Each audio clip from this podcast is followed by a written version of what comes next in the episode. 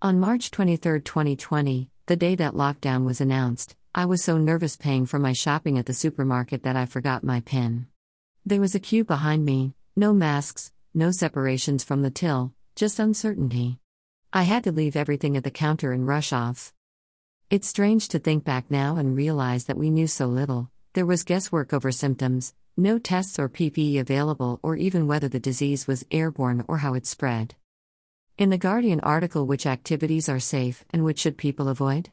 On March 14, 2020, Paul Hunter, professor in medicine at the University of East Anglia, was quoted saying he would not stop visiting his elderly relatives, that it was okay to visit the pub, and that from the perspective of individual risk there was not a strong argument for avoiding big sporting events.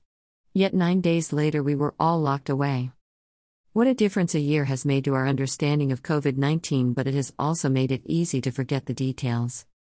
For over a year, I watched Ian Sinclair and Professor Rupert Read update their timeline on our plague year. They updated Ian's Medium blog weekly to make sure that the life and death choices made by our government and the coverage by our media were recorded. This timeline has aimed to be the most comprehensive record of the government's response to the pandemic in the UK. In late 2020, I contacted Ian and Rupert to suggest making it into an ebook.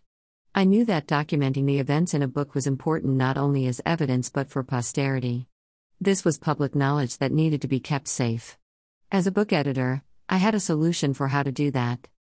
We added an introduction, a conclusion, and short summaries for key events at the start of each month. The entries in the timeline nearly all appear at the time they took place. Sometimes reports on events were not published until afterwards, so an event that took place in 2016, such as Operation Cygnus, appears in 2016, rather than when the report was published.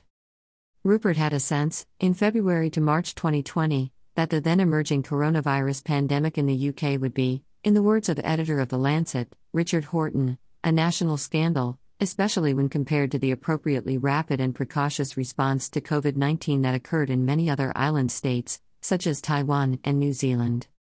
Now in April 2021, with over 150,000 dead in the UK and over £37 billion gone to a test and trace system that has been widely criticised and has badly failed us, Ian and Rupert have been proven right.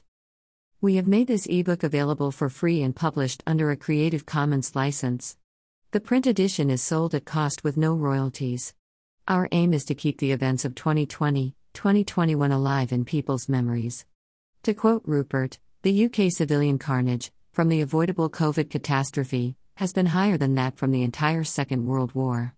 The national scandal whose outlines we trace in their terrible detail, in this timeline, should be definitively career ending for the politicians who have presided over it. Let's remember that. Compiled by Ian Sinclair and Rupert Read, edited by Joanna Booth, a timeline of the plague year is a comprehensive record of the national scandal that's taken place in the UK.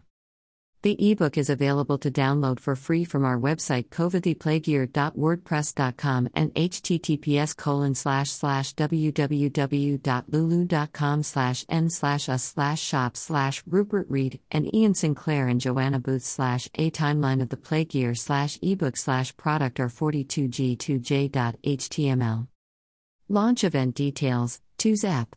27th, 7.15 p.m with Andy Taller and Stefan Simanowitz joining the authors, introduced by Joanna Booth. https colon slash slash www.eventbrite.com slash e slash launch of the book A Timeline of the Plague Year Tickets 148902303799